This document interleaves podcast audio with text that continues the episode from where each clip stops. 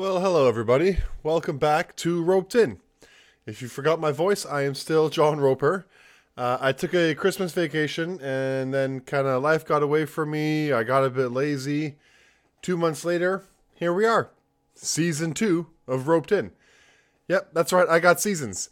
Uh, it was one of the things where I was thinking, do I want to do this as a continuous, um, every week I have one, but I know I'm going to want to take my breaks, so I can't say I'm going to have set episodes per season, but I'm going to have my moments where I take breaks. So, either way, here we are with season two.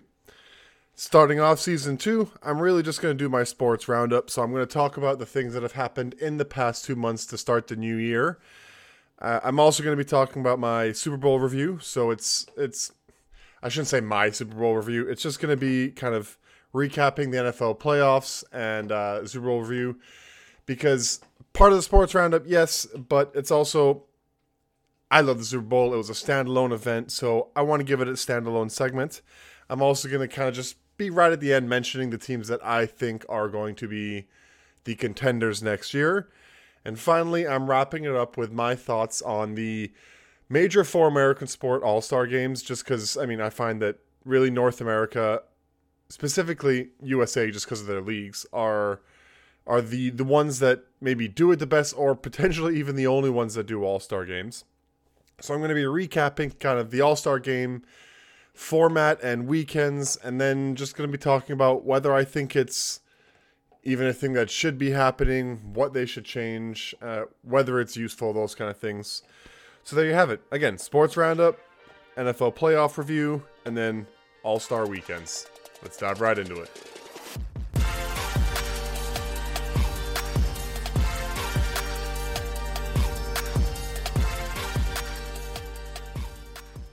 So, to kick off the sports roundup, we're starting with Formula One. So, there's already been a lot of exciting news that have dropped before the Formula One season has even started. One of the things I look forward to every February is the Formula Season livery drop for those that aren't crazy motorheads, liveries are basically the design that's on the car, the paint job. Um, I, I, love looking forward to the the different designs. This year, I'm gonna be honest, I was let down. Uh, it the cars didn't really change a crazy amount, and there's just a lot of black, a lot of carbon. Um, things that did stand out, I'm gonna point them out to you guys now.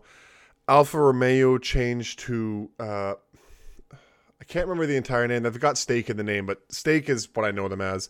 But they've got that lime green. Green's my favorite color. I think that lime green does stand out on the grid because again, there's so many dark colors. It's the only kind of really green one. Uh, so I do like that, but it, it really is just the same old stuff. Red Bull's design is legitimately exactly the same. Uh, one of the ones that I do like is really funny their name, the Visa Cash App Racing Red Bull or Racing Bull. Um, Red Bull's secondary team, basically. Uh, their livery is nice and shiny, has some bright color. I like that. Uh, Ferrari with the red, they've got the color. I do like that. Uh, McLaren's got the orange, which is nice, but I wish it had the chrome back. Uh, chrome was always a nice touch with McLaren, uh, the chrome and orange. But again, I do like the cars. It is nice. I just wish the color came back to the grid. Now, on to the contract news. So, crazy things have already happened in terms of people signing contracts with new teams for 2025 before the 2024 season is even up because obviously their contracts are going to run up at that time. So the shocker, the big one, the one that kicked it all off, ladies and gentlemen, Lewis Hamilton in 2025 will not be racing for Mercedes. He is now going to be on Ferrari. Uh, Alex Albon is also moving to Red Bull. So he's moving from Williams to Red Bull. Uh, Williams, the American owned team, is going to have Logan Sargeant. Who knows who they're going to replace him with? Uh, but because Albon's going to go to Red Bull, what's going to happen with Checo? I- have heard rumors that, that Toto uh, was talking to Checo. So Sergio Perez is Checo, Toto is the leader of Mercedes. So that would be something that's very interesting watching uh, Checo go to Mercedes. I, I can't say that's going to propel Mercedes. Checo's a great racer, but he's not necessarily a championship winner when you look at people like Hamilton and Verstappen on Red Bull and, and those kind of drivers. Um, I just don't think Checo's in that category, but he is an amazing racer. So Mercedes would be lucky to have him. They would stay in contention with him and George Russell. Um, but what's going to happen with Carlos Sainz? That's the one that I actually don't know. He deserves to go to a top team, but which top teams are going to be? Because if Checo goes to Mercedes, that that fills the top team spot. You're going to have the Red Bull with Albon and Verstappen. Ferrari's got Hamilton and Leclerc. McLaren's hopefully still going to have Piastri and Norris. Who knows? Maybe Sainz comes back and teams up with his with his good friend Norris and McLaren, and Piastri moves on to another bigger team because he's a young driver, and I don't know if McLaren's going to be able to pay both Norris and Piastri for a long time. But yeah, that's the the contract sides of things. Again, the big one is Hamilton to Ferrari. Other crazy things is Nico Horner has some allegations for inappropriate behavior around the workspace. He did some touchy touchy against some female staff, apparently. Now, I can't say I know him. From what I've seen in the Drive to Survive, he does seem like a nice guy. So I hope these allegations aren't real, but if they are, dang. Um, other things that were really exciting that I saw in the delivery updates is you also get a chance to see the changes in the car. Um, you, you get to see what the mechanics have done in the off season. RB19, the Red Bull racing car last year, was absolutely unstoppable. Um, their their engineer Adrian Newey, amazing. He he's absolutely fantastic, and he's done it again this year. Their side pods have again changed. So those people saying the Red Bull's the exact same car, yes, the paint job's the exact same. So that I'm going to give it to you. But again, those that are racing fans do know that the car itself has changed. Like there's a lot that's changed when you actually look at the details. You don't even have to be a racing fan to notice the details. Like the car looks different. It, it looks as if they're doing now what Mercedes was almost trying to do with their side pods. So that's going to be exciting to see how it works out. Um, so yeah, those are kind of the big news things that have happened. Testing is going to start February 21st, so that's next week. Really, really exciting. Uh, and then the first race kicking off in Bahrain, where you're going to hear Martin Brundle on that track, and you're going to hear lights out and away we go on February 29th. That weekend starts off. The race would then probably, what, 29th, 30, March 1st. Um, either way, really, really exciting for that one. My take on Formula One, just to kind of wrap this small little mini part of the segment up, is Red Bull's for sure going to win again. Verstappen's going to win again. I think that that car, that team, that racer, they're too dominant. Um, but here's how I have the rest of it I have McLaren finishing second, Ferrari finishing third, Mercedes finishing fourth, Aston Martin's going to round it out with fifth. Alpine's then going to come sixth because they've got the racers that are there. Visa Cash App Racing Bull is going to come seventh. Williams will be eighth. Stake will be ninth. And poor Haas, you're going to come 10th again, I think. So that's the, the Formula One take on it all. Again, you'll see those cars racing on March 1st, with that weekend starting on February 29th, with practice and qualifying and everything. Other big things that have happened in, in baseball world is just or in sports world, sorry, is is baseball's free agency. So I don't want to touch too much on it because I'm not a crazy baseball person, and not all the moves have happened, so I want to grade them on they all. But I do want to quickly say that I think the Dodgers and what they're doing are are ruining the. I don't want to say ruining baseball, but they're ruining the salary contract aspects of MLB and baseball. Basically, what they've done is they've signed people like Shohei Ohtani, who's arguably an MVP in the, not arguably he is an MVP in this league and they're paying him $2 million for the next little while, and they're just deferring his contract. So when he retires is when they're going to start paying him. Now, I get it, it's within the rules, but I don't like it because if they could just defer the contracts, they're going to do it. And LA doesn't care. They're just going to keep pushing the contracts off, figure out a way to make it work. They want to win now and it's making teams like my Chicago Cubs not be able to sign the players because the Dodgers are the big shiny team that's obviously going to win the World Series and they're picking up the players. So I think it's destroying it. I, I have always said it. I wish baseball had better salary contract rules. Um, I don't want to say necessarily make it fair. Some other sports they they I, I like that that there's parity in certain things, but baseball has just always been ridiculous in the terms of the four major sports in America. And the Dodgers are really proving this offseason to just absolutely ruin it. Um, but yeah, I'm going to touch more on this baseball offseason later on in future episodes. So I don't want to touch too much on it now. I just want to say that Dodgers, you suck. Other exciting news. Super, super exciting news. Uh, the future WNBA number one overall pick, Caitlin Clark, is now the scoring record holder for NCAA women's basketball. She she broke it against Michigan. Uh, she now has I think three thousand five hundred and sixty nine points, which broke Kelsey Plum's record of three thousand five hundred and twenty seven points. Now Kelsey Plum played at University of Washington. Uh, she she now plays with the Vegas Aces. She's a champion. I think she's a repeat champion or or multiple time champion. But Caitlin Clark broke that record and and she now holds it. Now there's a, a new young girl at USC who I think just broke the record for the most points in a five game stretch for a freshman. So who knows? Maybe in four years she's coming for Caitlin Clark's record. But right now, Caitlin Clark has it. But she's not even stopping there. Actually, before I move on to that part, she broke it in crazy style. It was a deep three, a logo three, a Caitlin Clark three. For those that don't know, Caitlin Clark, you should know the name. She's going to be a star in women's basketball. She already is, and she's going to be a WNBA freak of nature star.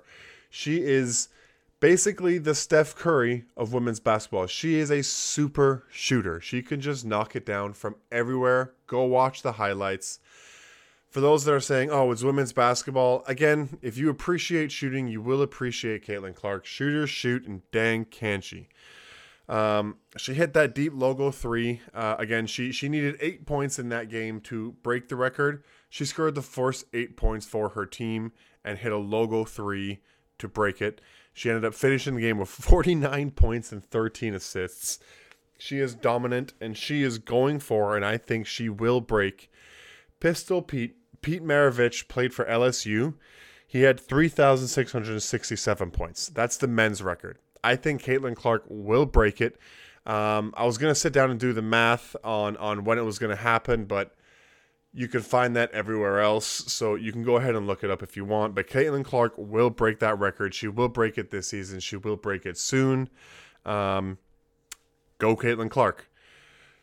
Moving on to some other sports that I love is going to be the English Premier League. So I want to do a deep dive with my father on a future episode because he's a huge Premier League fan. So what I'm really just going to touch on is updated standings. So Liverpool right now lead the league with 57 points, but Arsenal have won five in a row right on their tail. They have 55 points. So two point difference. Um, there was a big game between Arsenal and Liverpool a few games a few days ago where where Arsenal actually won. So that was a big one. And Man City right now is rounding out the top three with 53 points. Now, English Premier League, for those that don't know, the top four teams qualify for the UEFA Champions League, which is big money. So the fourth team right now is Aston Villa with 49 points.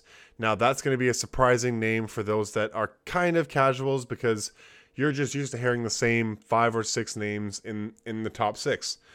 But but we've got Aston Villa right now at, at, fourth. I think they're absolutely playing dominant. They've got the Jamaican Leon Bailey, who I love. Uh, but you know they're, they're a good team. They're they're not a fluke. They've they've done well. They've done well building the team. They've done well playing. And again, another rules little format thing that I'll let you know. The fifth place team qualifies for the UEFA Europa League. Now, most people probably do know the Champions League. The Europa League is the the little sister to the Champions League. It's a great European league. It's basically the consolation for those that didn't make the Champions League, is how I view it. And the fifth place team makes that right now. It's Tottenham Spurs with 47 points. Man U are seventh with 40, or what is that? Fifth, sorry, they're sixth with 44 points. So they're only three points behind that that Europa League spot you want to be competing for either Europa League or Champions League because that's what's going to entice the the big players around the world to come and play for your team. So Man U's fighting for that spot. My poor Chelsea, who I predicted to finish third, uh, they're not. They have 35 points in the table. They are 10th right now. They are not going to finish in a European spot. but I'm excited. They're they're putting certain things together, so I'm excited to see what the future can hold. Um, Pochettino's a great coach. Uh, I've heard rumors that Mourinho might want to come back, so that's really exciting. But usually he's just there for four years, and then it, it it's a little crapshoot afterwards. But if he can come back and lead this team, that'd be great. Uh, either way, there you have it. That's the English Premier League. Oh no, I want to say there you have it. I'm also going to mention the the teams that are probably going to get relegated. So Sheffield and Burnley definitely getting relegated. They both have 13 points, sitting at the bottom of the table. Everton have 19 points, so they're sitting at that uh, ever dreaded 18th spot, which is the bottom three get relegated. So 18, 19, 20. They are 18th with 19 points, and Luton right now, I believe, has 20 points um, and are 17th. So they're really only one point, I'd say, behind, but ahead. Uh, but they're only one point ahead of that relegation zone. So it's going to be a tight battle there to end it, but Burnley and Sheffield will get relegated. Now, where I'm going to finish this sports roundup segment is moving on to NBA. Uh, again, it's we're going to talk about. I didn't talk about the playoffs. Rest assured, they have their future segment. Sit tight. It's only going to be a few minutes. So, NBA, where I'm really just going to touch on is the trade deadline and the big trades that have happened because I want to do a breakdown of certain teams and how I've thought they've done later on. So, I'm just going to talk about the trade deadline that happened because that's always exciting. So, this wasn't a trade deadline trade, but it kind of kicked off the big trades. RJ Barrett and Immanuel Quickley were traded from the New York Knicks to the Toronto Raptors for OG Anunoby, Precious Achiuwa, and Malachi Flynn. That clicked off the in my mind, the big trades of the big midseason trades. RJ Barrett comes back to Canada, and I do think that Immanuel Quickley is is going to be a really, really good player. I think he could be like a Tyrese Maxey in a year or two. So watch out, Toronto Raptors. I actually think not won this trade because the New York Knicks are really playing well with who they have, but this was a really even trade in my eyes. OG Anunoby went to the Knicks. He was the big guy. Achiuwa is playing well. I don't want to knock him. Flynn's not really playing too much. But OG Anunoby, his defense has really been what the the Knicks needed, and it's it's performing and and looking really really well for them. The Knicks are, I don't want to say a contender for the championship or the Eastern Conference, but you know they're up there. They're they're a good team. They're going to finish top four. Uh, yeah, I think it's a good even trade all around. Then we're moving on to another big trade where the Detroit Pistons are tired of losing and they're trying to spice things up for their fans and get things going. So they traded Danilo Gallinari and Mike Muscala to the Kings for Marvin Bagley and Livers, Isaiah Livers, and a second round pick. Now, this added a stockpile to what I think is now the Detroit Pistons, where they have Marvin Bagley, Isaiah Stewart, uh, James Wiseman, and Jalen Duren. Granted, Isaiah Stewart's arrested, James Wiseman's not panning out, so Bagley and Duren are looking like they could be some good pieces for Pistons going forward. So I think the trade worked out. The Kings got rid of Bagley, who wasn't performing well there. They they got rid of that contract, and the Pistons picked up a player who's performing well for them. Now we're moving on to another big trade that happened a little bit before trade deadline day, and it was a big shocker, another big one for the Toronto Raptors rebuild. Pascal Siakam oh, Pascal Siakam, not pastel like colors. Pascal Siakam was traded to the Toronto Raptors, oh, to the Indiana Pacers from the Toronto Raptors, and they got Bruce Brown, some role players, but three first round picks. I think two in 2024 and one in 2026. So Raptors are really going for their rebuild. Uh, RJ Barrett, the Canadian, comes back. Isaiah Quickley, three first round picks for Pascal Siakam and OG Anunoby. So I love it. The fact that they got Immanuel Quickley, RJ Barrett, three first round picks, and were able to keep Scottie Barnes. Guys, Toronto Raptors, uh, Masai Ujiri, great job on the rebuilds. Some other big trades that happened. Uh, I liked Kyle Lowry finally getting his contract out of Miami. Sucked that a first round pick had to go, but both of those players, so uh, players, uh, both of those pieces, so Kyle Lowry and the first round pick, got traded to the Hornets for Terry Rozier. Terry Rozier has always been a Heat fan. Um, I think he's going to be an offensive scorer. He's just got to figure out how to play well with the team. So yeah, I think it's a good trade all around. Uh, another notable one because I absolutely love the player Steven Adams. Steven Adams left Memphis and went to Houston. Houston got th- or sorry, Memphis got three second round picks out of it and Victor Oladipo, but Victor Oladipo, if I'm correct, has already been cut. So Steven Adams goes to Houston, where I think he can be a a good kind of brick wall down low because Sengun's great offensively, but I don't think Alperen Sengun's the the defensive rebounding prowess that Steven Adams is. Uh, another exciting one. Uh, Kelly Olynyk did go to the Raptors. Why I say it's exciting? It's a Canadian going to Toronto. That's always exciting to me. Buddy Hield was moved to Philadelphia, so I think when Joel Embiid comes back, Buddy Hield and and Buddy Hield, Joel Embiid, and Tyrese Maxey could be forming something pretty good. If they can add another piece to that, Philadelphia could be coming back into the rotation. Some other crazy news that I heard was Kyle Kuzma turned down a deal to get traded away from Washington Wizards to the Dallas Mavericks because he wanted to stay there and build something. Daniel Gafford didn't want to build it with him. Daniel Gafford did get traded to the Mavericks. I think it was for Richaun Holmes and a draft pick. Uh, Daniel Gafford was playing pretty well for the uh, the the Wizards, but the Wizards just they're a dumpster fire right now. So I don't blame Gafford for wanting to get out. Dinwiddie got traded uh, away from the Nets to the Raptors, but then immediately cut, and the Lakers signed him. So kind of a weird way for Dinwiddie to get traded on deadline day and then end up with the Lakers.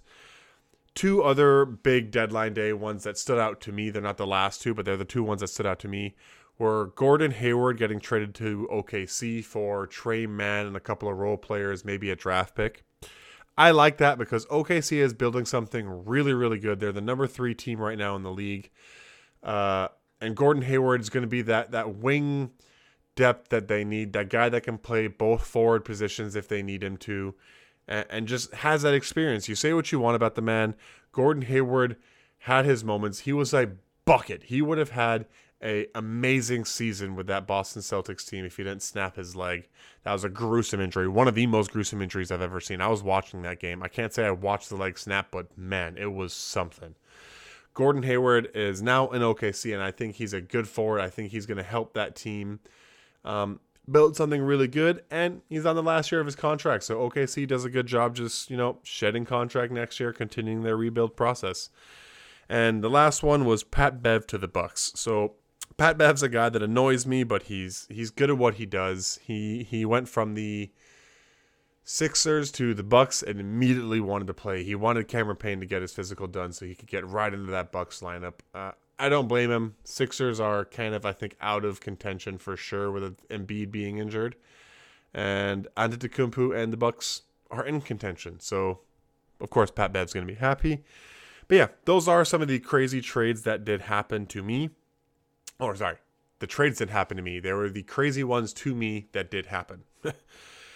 Right now, just to kind of wrap this entire roundup segment up, I'm just going to go over the NBA standings. So we've got the Celtics right now, the number one team in the league, Timberwolves close behind with number two, and the OKC at number three. Celtics, guys would have guessed, but Timberwolves and OKC as two and three right now in the league are absolutely shocking. I love to see it.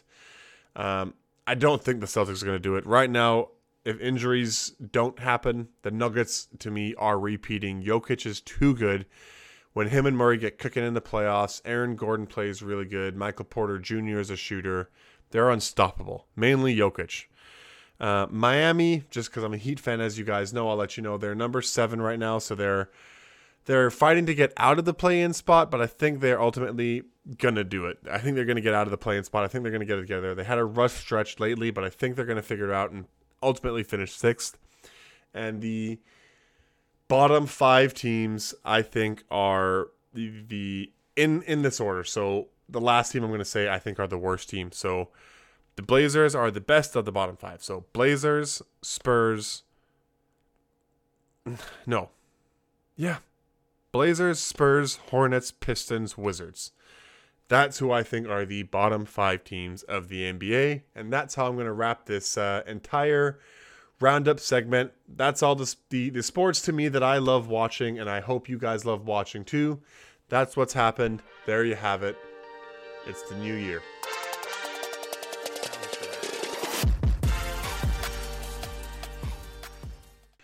So, for those of you that were waiting for the NFL playoff recap in the sports roundup, don't worry, here it is. I wanted to give it its own segment because the Super Bowl is a big deal. Now that I'm thinking about it, it probably could have easily been in that sports roundup segment, but hey, here you have it. It's got its own segment. So, most people probably do know. If not, I don't want to say you're living under a rock because not everyone's a sports fan, but it's a big deal. The Kansas City Chiefs are your Super Bowl champions. Uh, they beat the San Francisco. Yeah, the Kansas City Chiefs beat the San Francisco 49ers 25 to 22 to win Super Bowl in Vegas. Uh, Pat Mahomes was your MVP, and Travis Kelce was your thing. Everybody, uh, those Taylor Swift fans, Travis Kelce did his thing. There's a lot of new Chiefs fans, so I'm sure some of my listeners are are part of that new Chiefs fandom. But yeah, they won it. Uh, I'm going to start off with just a bit of playoff recap before I dive into my thoughts of the Super Bowl. So, the the big one, a lot of you know I'm an Eagles fan. E A G L E S Eagles. Uh, we sucked to end the season and we lost round 1 to the Bucs. The Bucs deserved to beat us in that game. We played like absolute garbage the entire time. So, shout out to you. I like Baker Mayfield. I like what he's doing over there in Tampa Bay. Sucks that he had to beat the Eagles though. Other exciting things that happened Marcus Stroud balled out with the Houston Texans, showed that he should have been the number one pick. He was the number two pick to the Houston Texans. Houston Texans. Uh, Will Anderson was the number three pick, right behind him, who they ended up winning offensive and defensive rookie of the year, by the way. But yeah, he absolutely balled out and, and showed up. Houston Texans won a playoff game and and looked like they were gonna go on a run, but then they ran into Lamar Jackson. So I, I always thought Lamar Jackson was gonna win. Uh, Jordan Love was the other, I wouldn't say a surprising one, but the one that balled out. He wasn't surprising because he had a good season, but it's surprising because some people thought it was a bust. Some people hated the pick. Uh, not being a Packers fan, I didn't mind it. The Packers did the same thing with uh, Brett Favre when they drafted Aaron Rodgers. Maybe they didn't trade up to get it, but Packers drafting Jordan Love, I don't think was a terrible thing. I think sitting behind, I think Matt LaFleur is a good coach, and Jordan Love has shown that he's a good quarterback, and it was a good move for the Packers to do what they did. They balled out and showed that the Packers are still in contention. So it was nice to see Jordan Love and CJ Stroud ball out respectively for their teams. But the Lions were my my favorite story to watch. I shouldn't say they were the team that I, I wanted to win. I wanted the Ravens to win. But the Lions with Dan Campbell biting the kneecaps, they were the team that I, I really did want to win this whole thing. They're they're just so amazing. I, I, I absolutely love the Lions. I love the story they had. Uh, underdogs all the way. The city of Detroit. Um, but they ended up getting knocked out uh, by the 49ers in the NFC Championship. I think the first time in a long time they've made the NFC Championship, and I'm really rooting for the Lions to get back there. Uh, but yeah, it was the 49ers beating the Detroit Lions for the NFC Championship, and then the Kansas City Chiefs beating Lamar Jackson and the Ravens for the AFC Championship. Now, I thought the complete opposite. I thought that it was going to be the Ravens going against the Lions and the Ravens winning, but that didn't happen. Uh, so that sucks. But, you know, it was still exciting to watch the Chiefs versus the 49ers because they were really, really good teams.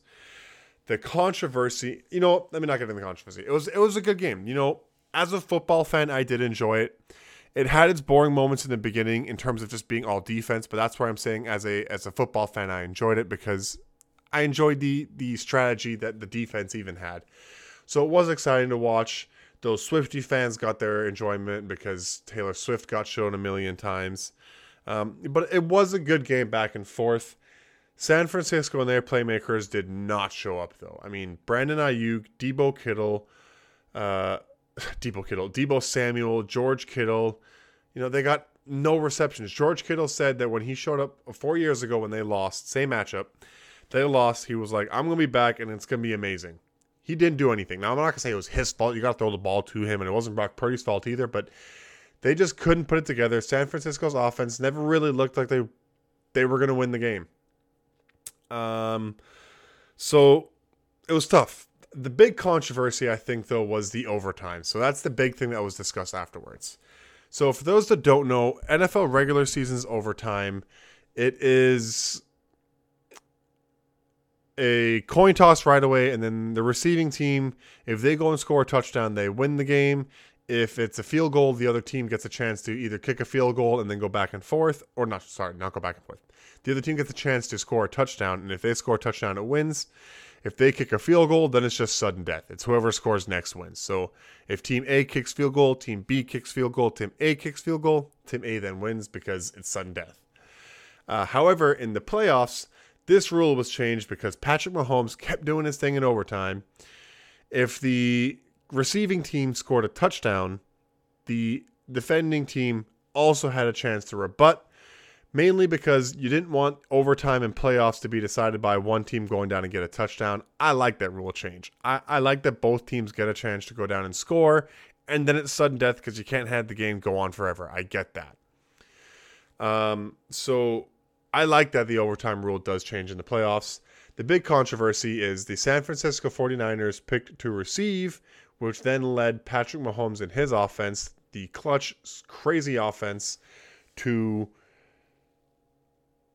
have the chance to win the game. Now, everybody was saying this was a dumb decision. The San Francisco 49ers didn't know the rules, the Kansas City Chiefs did. I think the San Francisco Niners knew it. I think it was blown up by the media. Granted, I do think the Chiefs probably practice it more because they've been in that position a million times, and Andy Reid is the GOAT of coaches. Yes, he's the GOAT. He's better than Bill Belichick. So, yeah, with the overtime rule thing being there, the San Francisco 49ers chose to receive.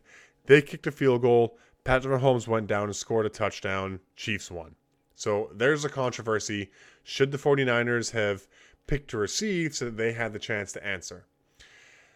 Now, where I actually think the 49ers made the right call where I say it's the right call, Patrick Mahomes is super, super clutch. You know, he's going to be able to score. He's the reason the rule changed. So he's proven that he can score as the first quarterback. He's also proven to be in this situation to come back to do these things. I mean, they came back in the second half of that game. He was on a roll that you don't want him to to do another comeback. So I, sh- I shouldn't say you don't want him to do another comeback, but you know he's going to be able to do that comeback.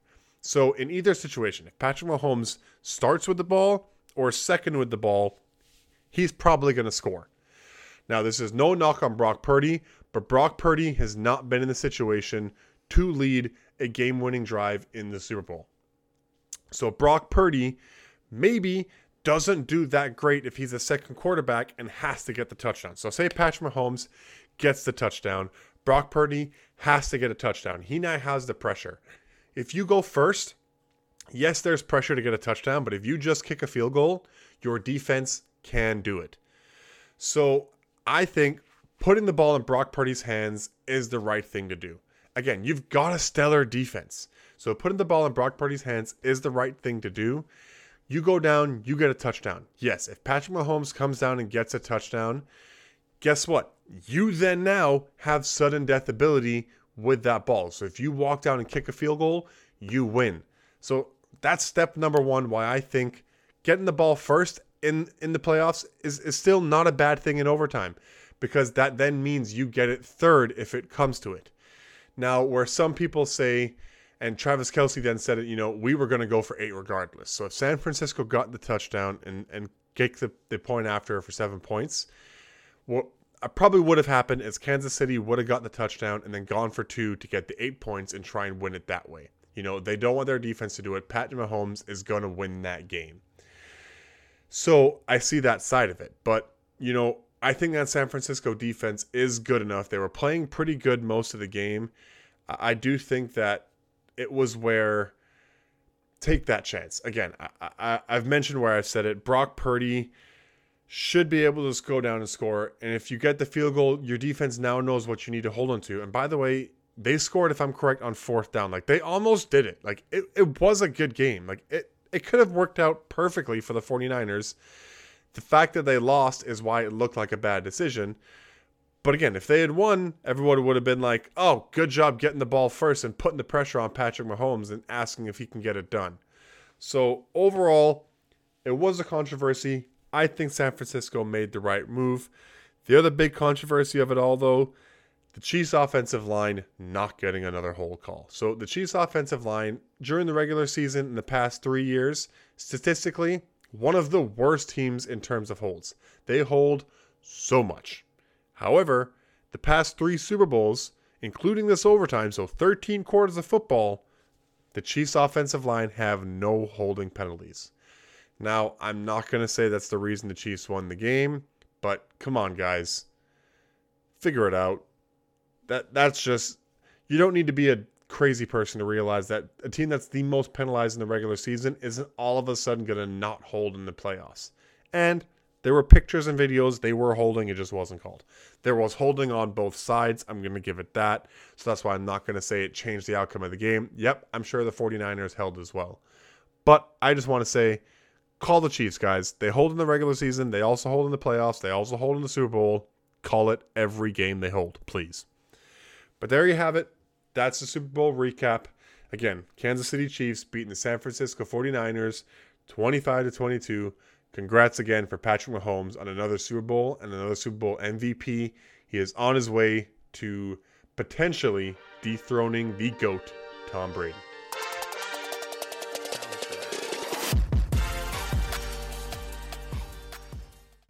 So, wrapping up the first episode of season two, I'm going to be talking about the All Star game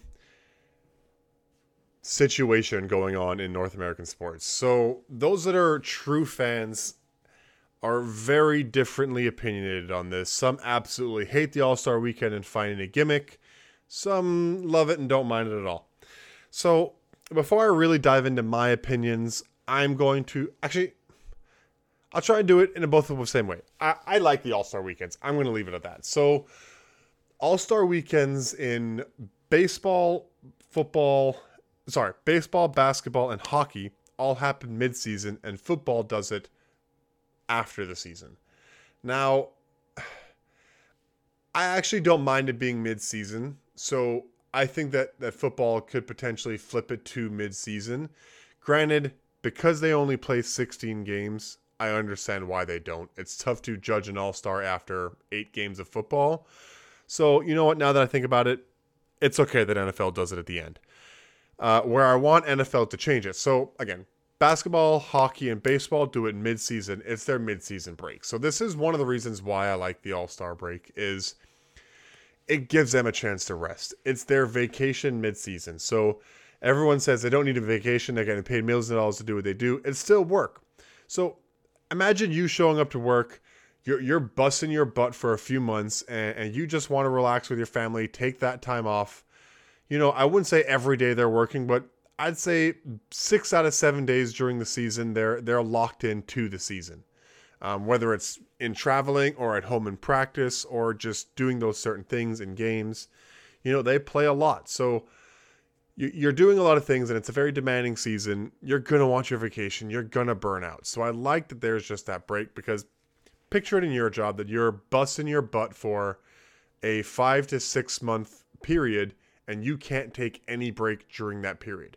Now, don't get me wrong, you're also getting six months off. So, yes, that's great. I wouldn't say six months off. You're also practicing. But you know what I mean. Uh, I like that for that reason. It's it's a good break for the players to just relax with their family. Uh, I also like it for the reason of just being an all star. So it's the individual award that everyone wants to go for. You want to know: Are you one of the best people in your team? Are you uh, sorry in your league, in your sport? Are you one of the greatest players to be playing today and also you want to be of all time but are you one of the best people? Are you one of the reasons people buy the tickets? Are you one of the people that people buy the jerseys of? Um i love that idea and i love putting it in the fans. However i want some of the voting to change. So all-star voting happens with fans but it also happens with the league. I think it really should be a committee of you know sports analysts and people. So people like stephen a. Smith yeah, he's a fan, but he knows basketball and he's not going to be judgmental. Um, where I find the, the fan voting is there's judgmental things in terms of they might not be the best player, but social media loves them, so they're going to get voted into the All Star game. Now, I get the All Star game is a gimmick. You're doing it for the fans, so let the fans watch who they want to watch. But again, because it's that award for the best of the best in the in the sport in the league, I think it should be voted on by people that are not going to be voting with their heart and they're going to be voting with their mind. So I like it for those reasons. So let me break it down a little bit. The NFL, uh, their All Star is called the Pro Bowl. Um, it happens between the conference championships and the Super Bowl.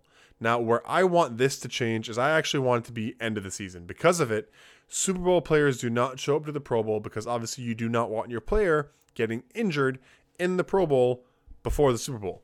So I actually want the Pro Bowl to happen afterwards. Why it happens in between is probably they like the two week stretch between the conference championships and the Super Bowl to give the teams enough time to prepare, to travel, to do all the Super Bowl antics midweek. I get the two week break.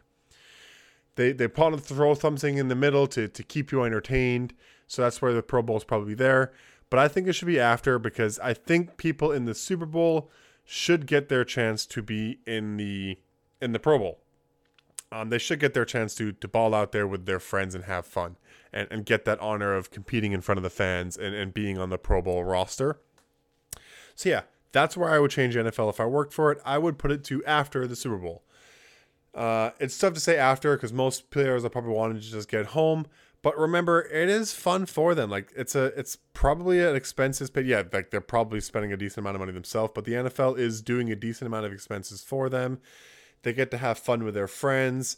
Charity is a big thing into it now. So, you know, I like the idea, and I think it should be afterwards. So, what the Pro Bowl does and how their weekend works is they have their their skill events most also you know i'm not gonna say most. Every all-star weekend has their skill events and then they have their main game. So obviously the skill events are specific to the sport and the main game just votes on those best players at certain positions in the league to form these all-star rosters that go head to head to say ha we're the best this year guys. Um, some do it by conference some just do it by overall voting. I like the idea of overall voting. Um, actually you know what? I'm going to change my idea on that. I don't mind the conference side of it, and I'm going to explain why. So, baseball, I think, has it somewhat right in terms of the winner of the All Star game decides who's going to be home turf for the finals. So, I also like the idea of whoever the number one team is in the league deserves to have the home team finals. But where I like the little added touch, maybe it's not fully thought through, but where I like the little added touch that baseball does is it makes the AL All Star game somewhat meaningful for the players. So that's where I like the idea of it being conference based, not just overall fan vote based. Um, I like the idea of the conference so that the winning conference is the home team for the finals. It gives the All Star something to to actually mean for the players. They're actually going to want to compete because most of the time the all stars are on the good teams, and you're gonna want the the good teams are obviously gonna want home team advan- home court advantage in the finals. Now, where I can also see a downfall now that I'm thinking it through is there are all stars on teams that really are not in finals contention. Now, are those players really going to try hard if home court advantage doesn't mean anything to them? Probably not as much as somebody that does. So I can see certain players getting a little upset that way. But again, my overall take, I like the idea of conferences because I like the idea of the winner winning the home court advantage in the finals. So again, where I, I wanted to start with the NFL, um, I took the segment because I wanted to say there were skills competitions and the game is the NFL does precision passing, dodgeball, uh, best catch. They do a golf segment now. They do a, a Madden event. There's an obstacle course. There's tug of war. So many fun events. I actually love the events that the Pro Bowl does. It seems like it's a lot of fun for the players.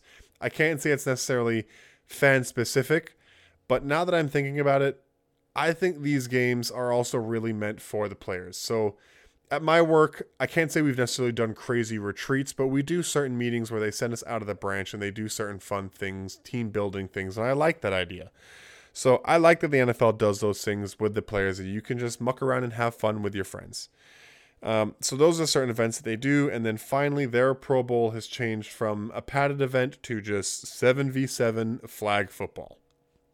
Uh, this year they changed up the format a little bit as well, so I like that they're they're making changes to to All Star weekends, and the NFL did a NFC versus AFC. So they did the conference thing that I liked. NFC was coached by Eli Manning, AFC was coached by Peyton Manning, and it was uh, NFC won sixty four to fifty nine, but it was a cumulative. So every event, so the precision passing, the dodgeball, the obstacle course, all those ones that I mentioned, was NFC versus AFC. So it was All Star voted, but the teams were again voted for the teams that played in the NFC and the teams that played in the AFC. I'm being very redundant here. Um, and they scored points for how they placed in the positions and then overall the points in the score of the game. So again, NFC won 64 to 59 to end the weekend.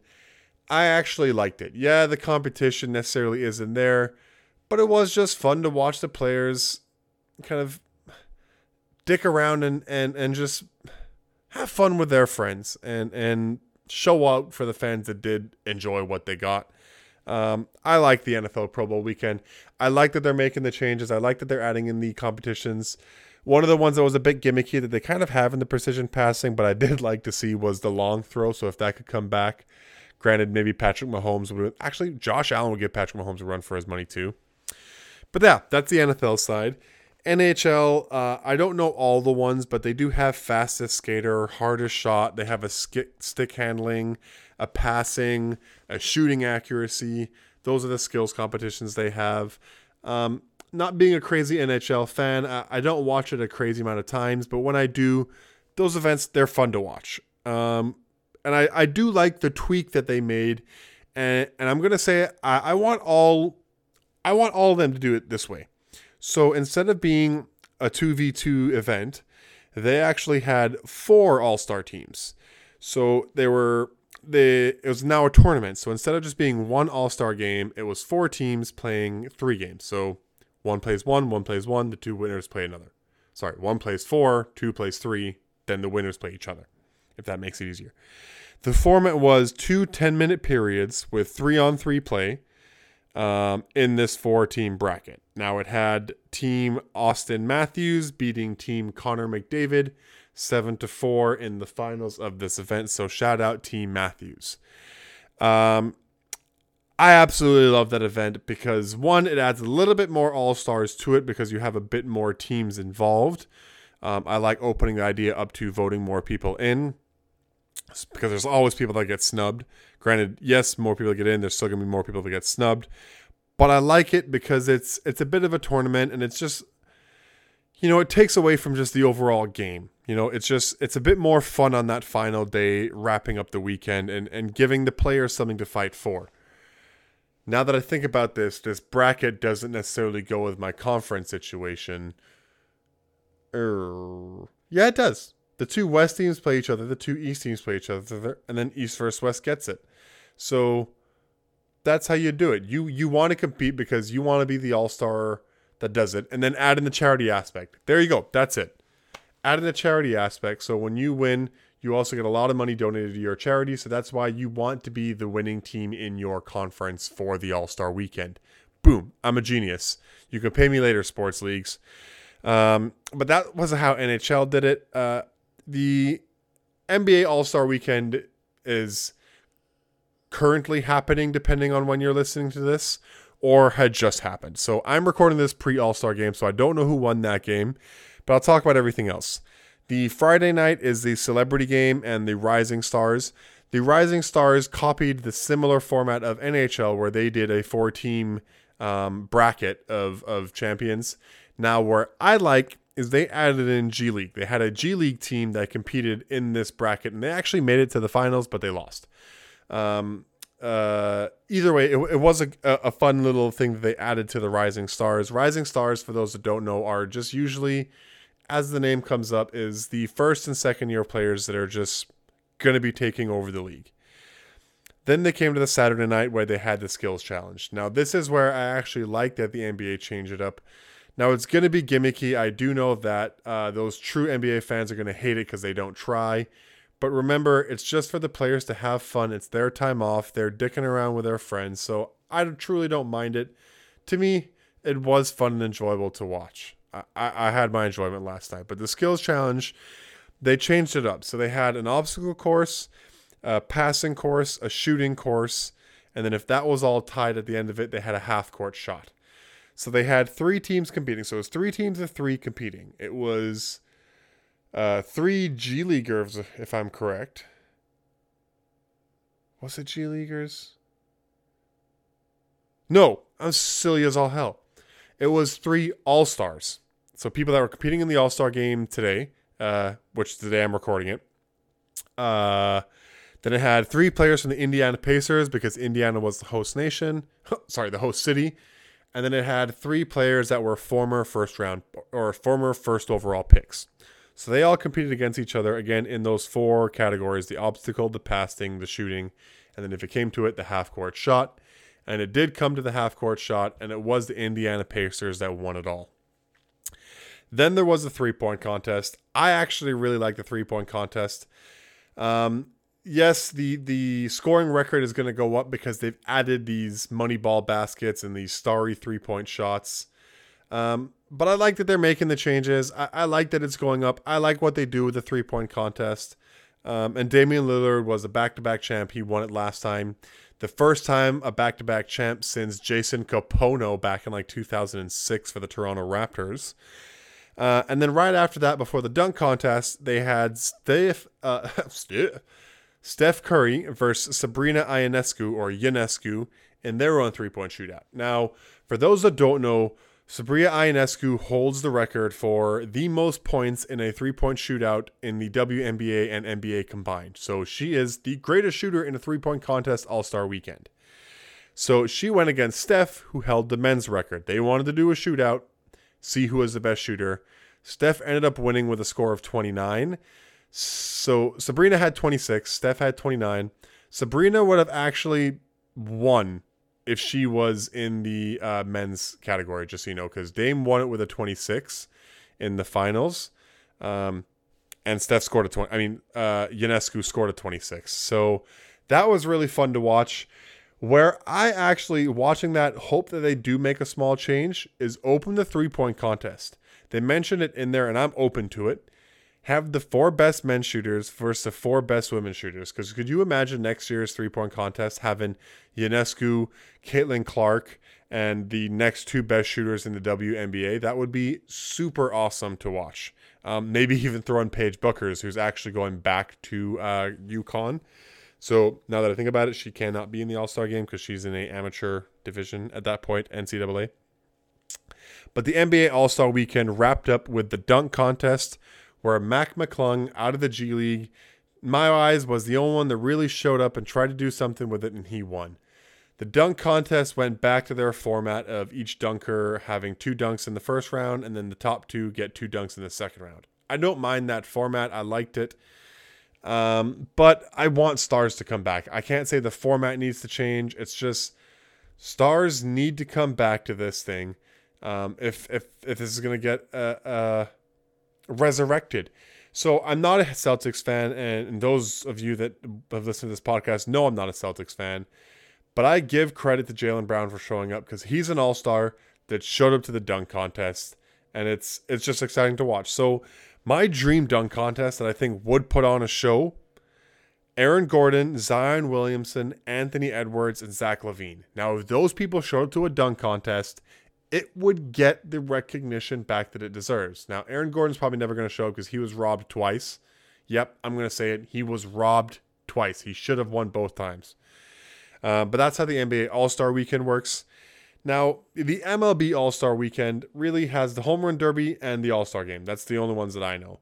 Now, what I would also add in is the hardest pitch and potentially like fielding accuracy throws. So, throw that into the home run derby weekend. So do it a similar way that NBA does it, where you start off with the hardest pitch, then you go on to the the accuracy, where it could be catchers making the most accurate target throws to a, a pickoff at second base, or you do outfielders chucking it all the way to home base to to stop a runner from scoring. So you do those kind of accuracy things, and then again you just do who's the hardest pitcher. It's like the hardest hitter in uh, in the hockey weekend for hardest shooter do a hardest pitcher. Which guy can chuck at the fastest? Is it Aroldis Chapman? Who knows?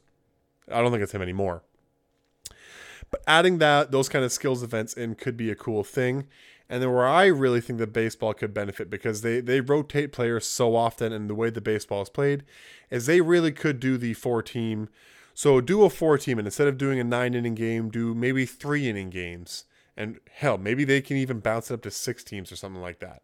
But you have uh, three inning games and yeah, you just got the pitchers and the hitters and you and you're you're playing your game and it's a tournament. So there are all the different All Star weekends for those that don't know, and my take on it all, I actually like all of them. What I would change again, change the NFL Pro Bowl to being after the Super Bowl so the Super Bowl players can compete in it as well, and it's truly the end of the season. It's the vacation, the wrap up for it all. I don't have an answer to change it, but I would change it to be conferences getting the ability to the winning conference of the All Star game dictates the home court of the championship, and donations and those kind of things could add back the competition aspect. Because yes, I don't want to see my my All Star getting injured mid season um, and not being able to compete in the championship. That would suck. Like imagine if Jokic gets injured in an All Star game, uh, immediately like season ending injury. Immediately the Nuggets lose their chance of of of winning a finals. So I don't want to see my star get injured, but I also want to see some competition get back because that's what's losing those fans is there's not much competition. You watch the basketball one, it's just basically a three point shootout and open dunks. Um, so if you add some more competition aspect by making the games mean something, that's where it could change things. But overall, I'm a fan of All Star Weekend. Yes, it's a revenue bringer, but it's also, to me, where I mainly love it is for the athletes. It's their chance to have fun, dick around with the players that they probably played with in high school or college and want to play with again and just have fun with their friends and just overall have a good time. So, yeah, that's my take on the All Star weekends. Uh, I hope they're here to stay. I like that they're making changes. I like the changes they've made. I just hope they keep making changes in the right direction.